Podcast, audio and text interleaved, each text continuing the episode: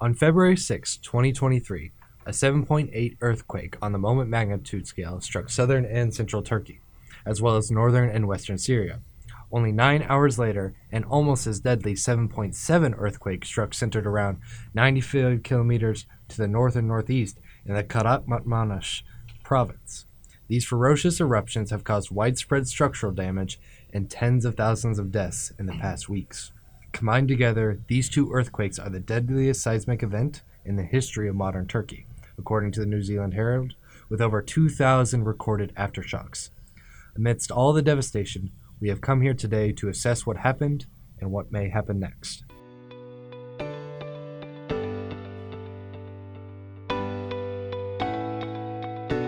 From Seton Hall University, this is The Global Current. I'm your host, Drew Starbuck. With me today are two fellow Seton Hall students. Covering the domestic situation today, our analyst is Joey Brennan. Hi, Joey. Hi, Drew. Thank you for coming on the show. And focusing on the international aspect today is Aaron Im. Hi, Aaron. Hi, Drew. How are you? I'm good. Thank you for coming on the show, Aaron. All right, guys, I want to just get in some basic background information for our listeners out there. And I want to just first ask how major were the two earthquakes relative historically? I kind of gave a little bit of the beginning of that in our introduction, but if you could elaborate more on that. I'll come to you first, Joey. Yeah, so Drew, like you mentioned, these two earthquakes are the biggest in modern history or modern Turkey. The first earthquake measured 7.8 on the Richter scale, and t- about 12 hours later, the second earthquake measured 7.6 on the Richter scale, and th- the second earthquake was felt by millions of people within 621 miles of the center of the earthquake. And earthquakes measured above a 7 on the Richter scale are considered major. The the earthquake killed 46,000 people and injured over 1500 according to the the Guardian. Today, the Turkish government's response is a topic of debate. The earthquake comes at a crucial time for Turkey, which is facing a general election later this year, and the Turkish government response has been a serious issue of debate. Mm-hmm. Thank you, Joe. I, I think you're getting into some points that we hope to get into later of like criticisms of the Turkish government's response and how that'll affect domestic politics and the political scene within Turkey. You also mentioned the initial earthquake. I want to turn to you, Aaron, as our international analyst, and talk about the damages done near the Turkish and Syrian border, and if you have anything to elaborate on that. Yeah, so the earthquake hit kind of in the southern part of Turkey and it hit 7.8 on the Richter scale and also hit northern Syria. And as of February 17th, more than 40,000 people in both Syria and Turkey have perished because of this natural disaster. And many buildings fell and have been destroyed, and overall life has not been the same since then. And it is true, Aaron, just to follow up on that, that with the earthquake being mainly centered in northern Syria, especially the northwestern part, that is an area that Syria has been devastated by the Syrian civil war. as That's re- true because those areas are controlled mainly by rebel groups. Mm-hmm. I think we'll get into more of that later, Aaron, but thanks for giving a good preview of that. I want to turn first to you, Joey, and analyze the domestic situation in Turkey coming into the earthquake and in the aftermath of it. First of all, you mentioned general elections in Turkey later this year. What is like the general feasibility of that, and how could those be impacted? Yeah, so the the general elections later in Turkey this year, obviously after the earthquake, the the feasibility of them actually happening is a bit shaky considered the stability of the general population and the actual possibility for people to, to help vote. The the Turkish government is also a bit shaky right now with their struggle to respond to these earthquakes and get to people. Moving on, the, the Turkish government has also had a struggle, like I mentioned, responding to these earthquakes. According to Times Magazine, it took over two days for the first government response teams to arrive in parts of Turkey, which which caused serious criticism within the community. And according to Al Jazeera, a lot of times the first response groups are not government issued, but those initial response groups don't have the proper tools and materials to help people evacuate the scene and evacuate the area.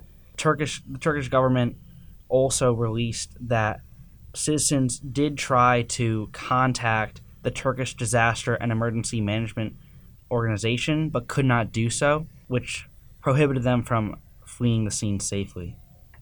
So there has been the widespread criticism of the Turkish government's response has some merit to it of basically not being able to call the relevant authorities in a timely manner, especially in a time of crisis. And it also comes at a point where Turkey is facing an economic crisis as a whole. Do you want to elaborate any more on that, Joey?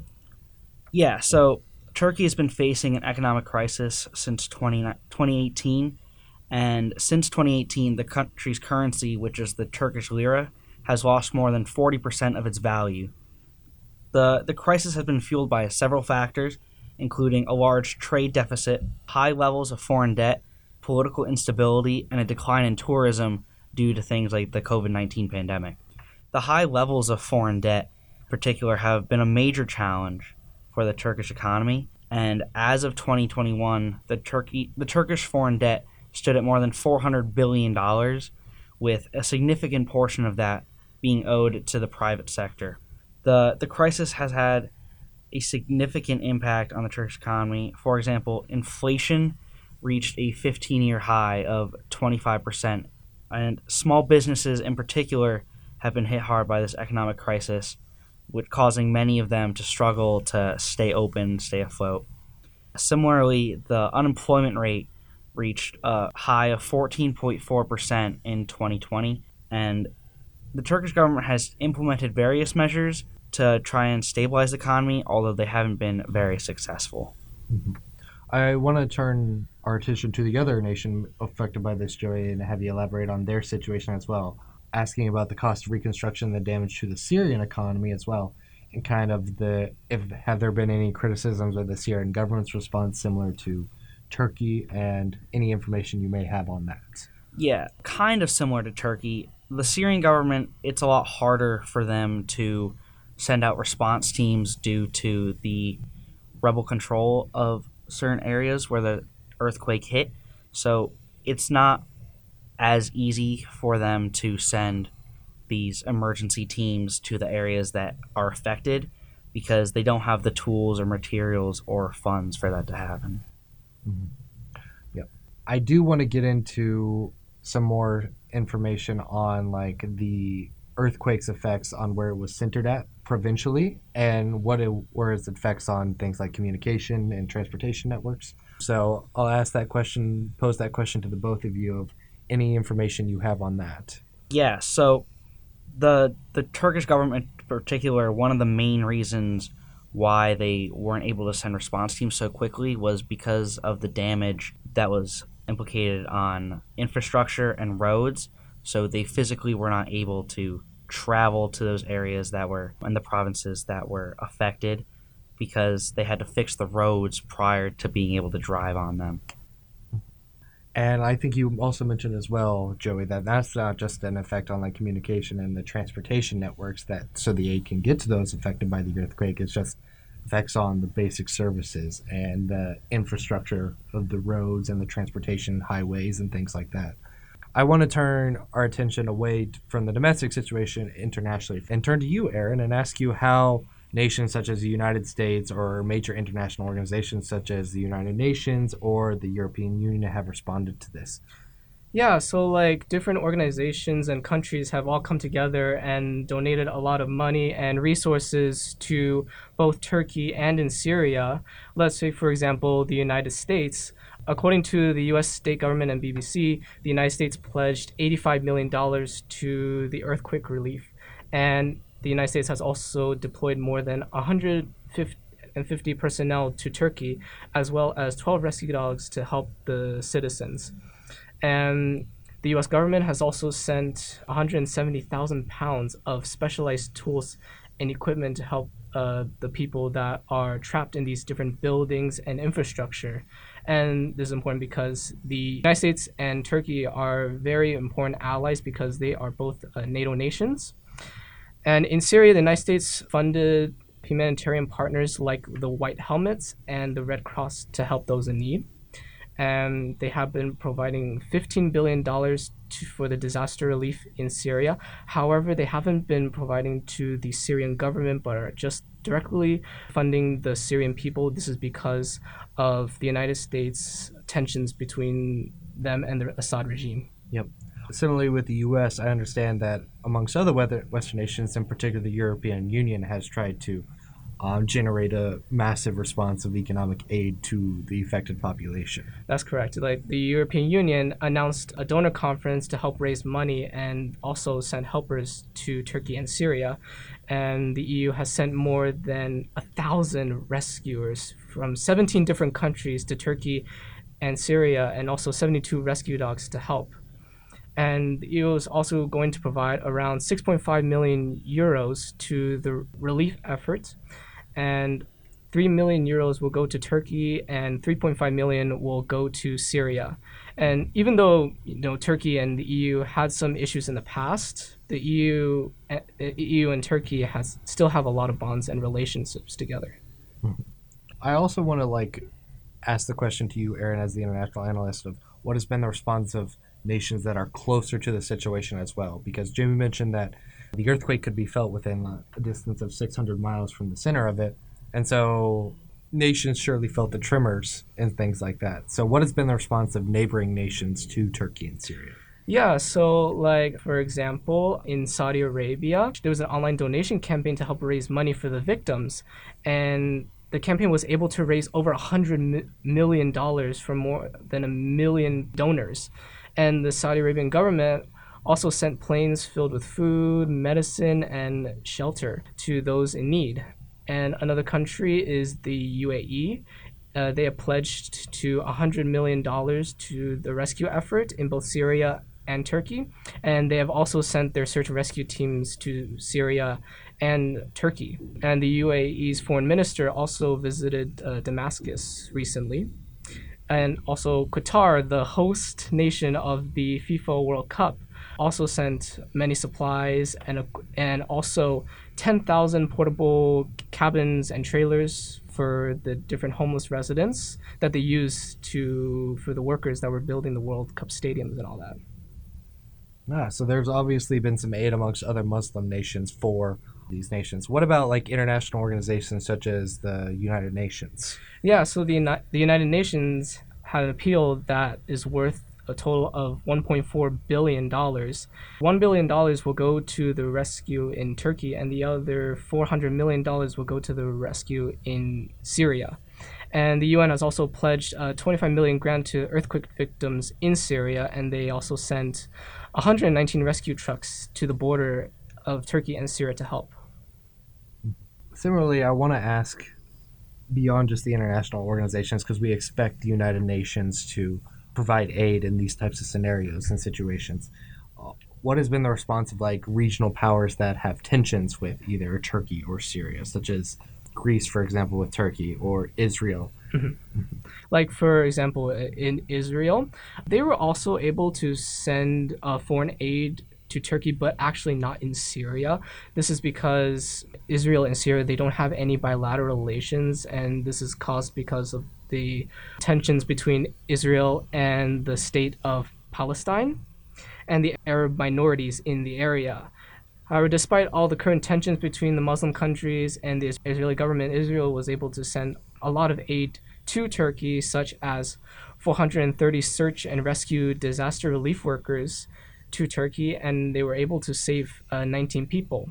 However, it wasn't all smooth for the Israelis. For example, a, a aid group called the United Hatzalah had to leave Turkey early, and this was due to many factors such as anti Israel sentiment in the area and also being very close to the Syrian border. So that caused a lot of security risk to the Israelis. And with Greece and Turkey has had a history of very bitter rivalries with each other. And Greece was part of the Ottoman Empire until they declared their independence in the late 20, 1820s.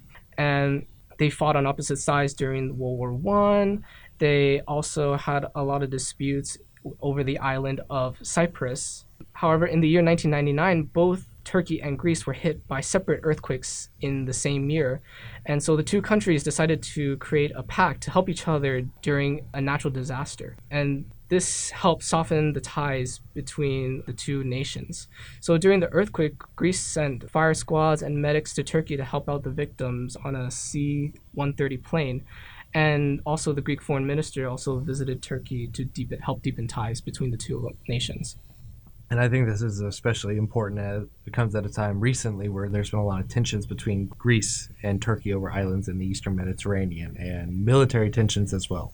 Although natural disasters such as these have a habit of bringing people together and nations. Of course. And I was asking about Israel as well, or we've already covered that. Oh, we, Aaron? co- we were go- we were covered Okay, Israel. yeah, Yeah. got it. mhm. I also want to make sure get into. I read something about not just aid from nations that have been enemies in the past, such as Israel and Greece to Turkey, but also nations that are enemies currently, but both are still trying to send aid to those nations. Right. So, like for example, with Russia and Ukraine, Turkey was a mediator when the w- war first broke out. And despite both nations currently being at war with each other, both were able to send aid to the region. For example, Ukraine was able to send helpers to Turkey and help generate electricity for those who are homeless and didn't have a home or any kind of electricity. Russia also sent around 300 men to both Syria and Turkey to help out with the search. However, despite these both these countries helping out, there was still a lot of tensions between the two groups of helpers. There was a quote that a Ukrainian helper said was that we will work and distance ourselves from Russian rescuers as far as we can. The coordination center has informed us that Russian emergency crews are located in a far off place and we won't be able to meet. So even in this time of coming together and working as a team, Russia and Ukraine still had some tensions, especially with the workers. Mm-hmm. Thank you. I want to turn back our attention towards a lot of the underlying factors that have been affected by the earthquake and things. I know you went into a little bit of this earlier, Jimmy, and actually more in depth on the Turkish economic crisis, that and the Syrian civil war. I also want to just ask if you have any more information to elaborate on the ongoing Turkish economic crisis and the underlying factors of that that may be affected by the earthquake. Yeah, so like I said before, the economic crisis in Turkey is a result of severe foreign debt and a severe decline in Turkey's main economic sector, which is tourism. And I think that due to this earthquake, that sector will continue to decline because tourists don't want to go to an area that's currently being bombarded with high level earthquakes. And I think that this this crisis and the Turkish foreign debt will will not get any better because Turkey is using much of their resources on recovering from this earthquake, which takes away resources from their ability to pay back those in the private sector where they owe the most debt. Mm-hmm. and not just that, you mentioned the foreign indebtedness, the lack of economic growth in their most important sector with the tourism sector, Jo- Joey, but also the political situation in Turkey. You mentioned there were supposed to be elections this year, and this earthquake comes at a time of political instability and like a lot of polarization between different parties. Yeah, so the the the Turkish government is at a at a split right now because of their slow reaction to this earthquake, and the the earthquake did not help with the stability of their government, and their their lack of ability to properly respond to this crisis doesn't help the the feasibility of these elections and the possibility of them actually happening. Mm-hmm. And with a lot of people still devastated by the aftermath, the last thing you would be thinking about is political elections, but it is an important part of the country's natural procedure and things like that. And it is obvious that the Turkish people need a stable government that is able to tackle um, the many challenges that are facing it right now. Yeah, exactly. The the Turkish people need a government that that's able to respond to this crisis in an effective manner, but also a government that's able to es- reestablish their economy where it's not no longer suffering. T- looking towards the other nation affected by this, Syria, I know you went into depth, Joey, about the Syrian civil war. I also want to ask you about how the earthquake has particularly hit the vulnerable provinces of northwestern Syria and accusations that the Assad government has been preventing aid to rebel held areas. Do you have want to elaborate any more on that? Yeah, so the the accusations that the Al Assad regime has prevented aid from getting those rebel areas has some truth to it. A lot of it is speculation. However, it is a possibility that the Al Assad government would prevent that aid from reaching those areas in order to prevent conflict or fighting between government, soldiers, and rebel groups. Mm-hmm. And the this is not just a new phenomenon. The Syrian civil war has been ongoing for a long period of time since 2011, and millions of people have been displaced by it already. And with the effects of this earthquakes, it remains to be seen how many more people may be displaced by this. All right, guys, I think we're approaching towards the end, but I want to ask a few more like final summarizing questions to the both of you. First off, I want to ask what are the prospects of recovery from this earthquake currently for Turkey and Syria? I'll come to you first on that, Aaron. Um, yeah, I feel like if Turkey's government is able to, you know, respond quickly and efficiently to this natural disaster, I feel like they were they'll be able to recover from this and if the money is well spent, the country will continue to pick up. Mm-hmm. Your response, Joey, to that question? Yeah, I think that the Turkish and Syrian governments need to work harder to bring aid to those people in need who are in the immediate area of where the earthquake hit because without that aid they can't they can't do anything they can't continue their lives which are devastatingly affected and i think that they just need to have a more humanitarian approach to the crisis no. and it's clear as you kind of elaborated joey that in particular turkey and syria were not facing the best of times economically and societally or politically for this earthquake happened. and this earthquake can only worsen the circumstances for a lot of ways. And it's going to take a stronger response from their governments and more international support to ensure that the people who need desperately need that aid get it. So that kind of leads into the second question I was going to ask is what can we expect looking towards the future for both of these nations? Because I know a lot of times with these natural disasters, headlines are eh, they dominate the headlines for a short period of time, but then they usually can disappear from the public's eyes, even though the effects are still quite noticeable. Do you have anything to say on that, Aaron? Yeah, so in Turkey, I do expect the government to make some important laws that will help the people of Turkey in this time of crisis. However, there's going to be, as uh, Joey said, there's going to be an election coming up. So maybe the next president of Turkey will do an even better job better than the current uh, regime.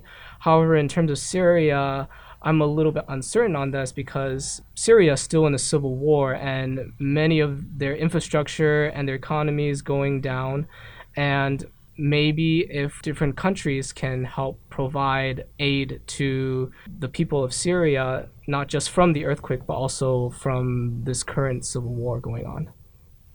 Yeah, similar to what Aaron said, I think that we'll see a larger international response uh, providing aid for Turkey and Syria. However, I think that because of this earthquake, the economic and societal situations in both nations will continue to worsen. Mm-hmm. I just want to ask like a final question of just we've talked about criticisms of both the Turkish government's response, the Syrian government's response, even though both were in difficult positions beforehand before the earthquake and elaborated on the many problems that they'll face in the long recovery going forward.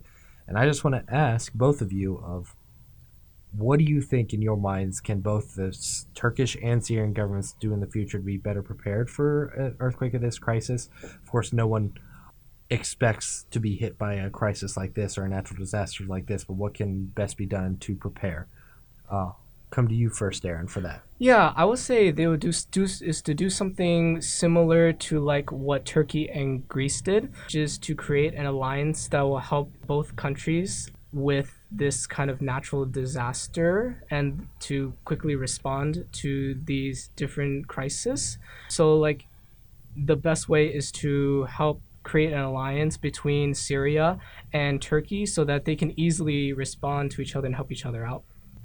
Yeah, I think that uh, focusing first on the Turkish government, they can focus more on developing their infrastructure and transportation because that was a really big issue in providing humanitarian aid for their people.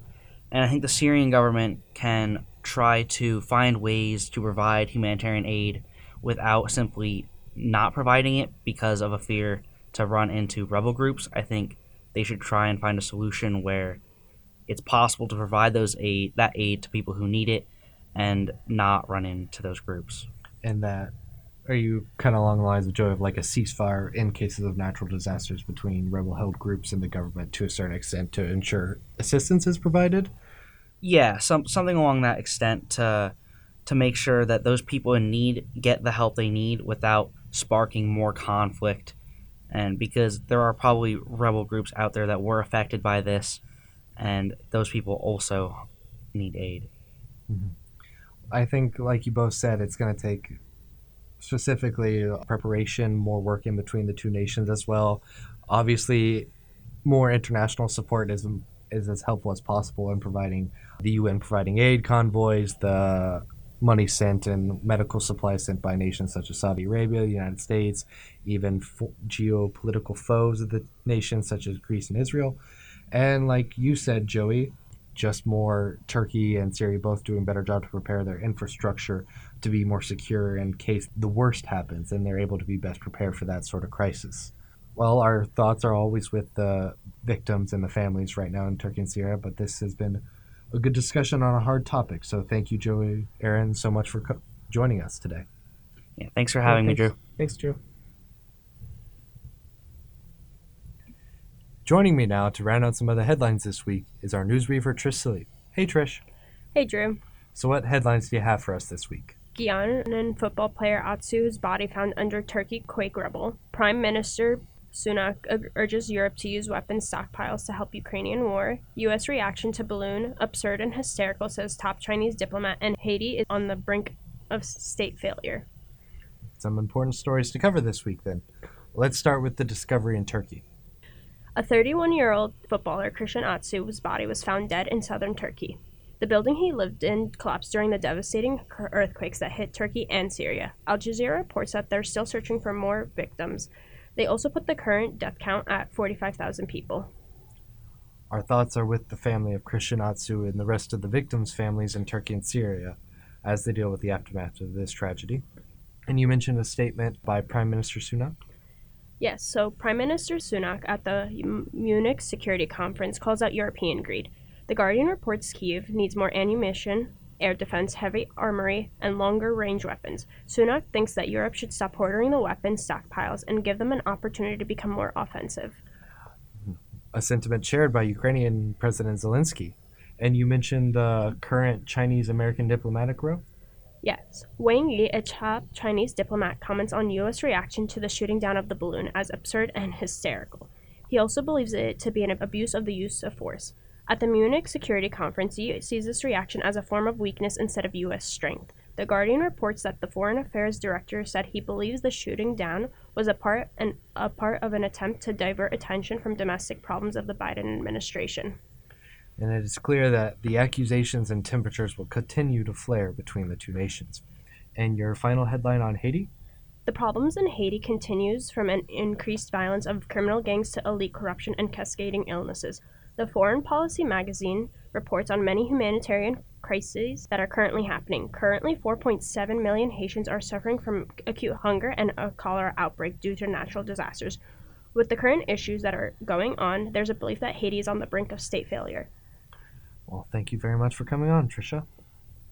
Now, that is all the time we have for today. Be sure to follow the Global Current on Instagram and LinkedIn for updates on upcoming shows. This show would not have been possible without our dedicated crew executive producer Jasmine DeLeon, associate producers Eric Bunce and Hamzah Khan, technical producers Andrew Raccuglia and Bobby Kile, and of course, your host, Drew Starbuck.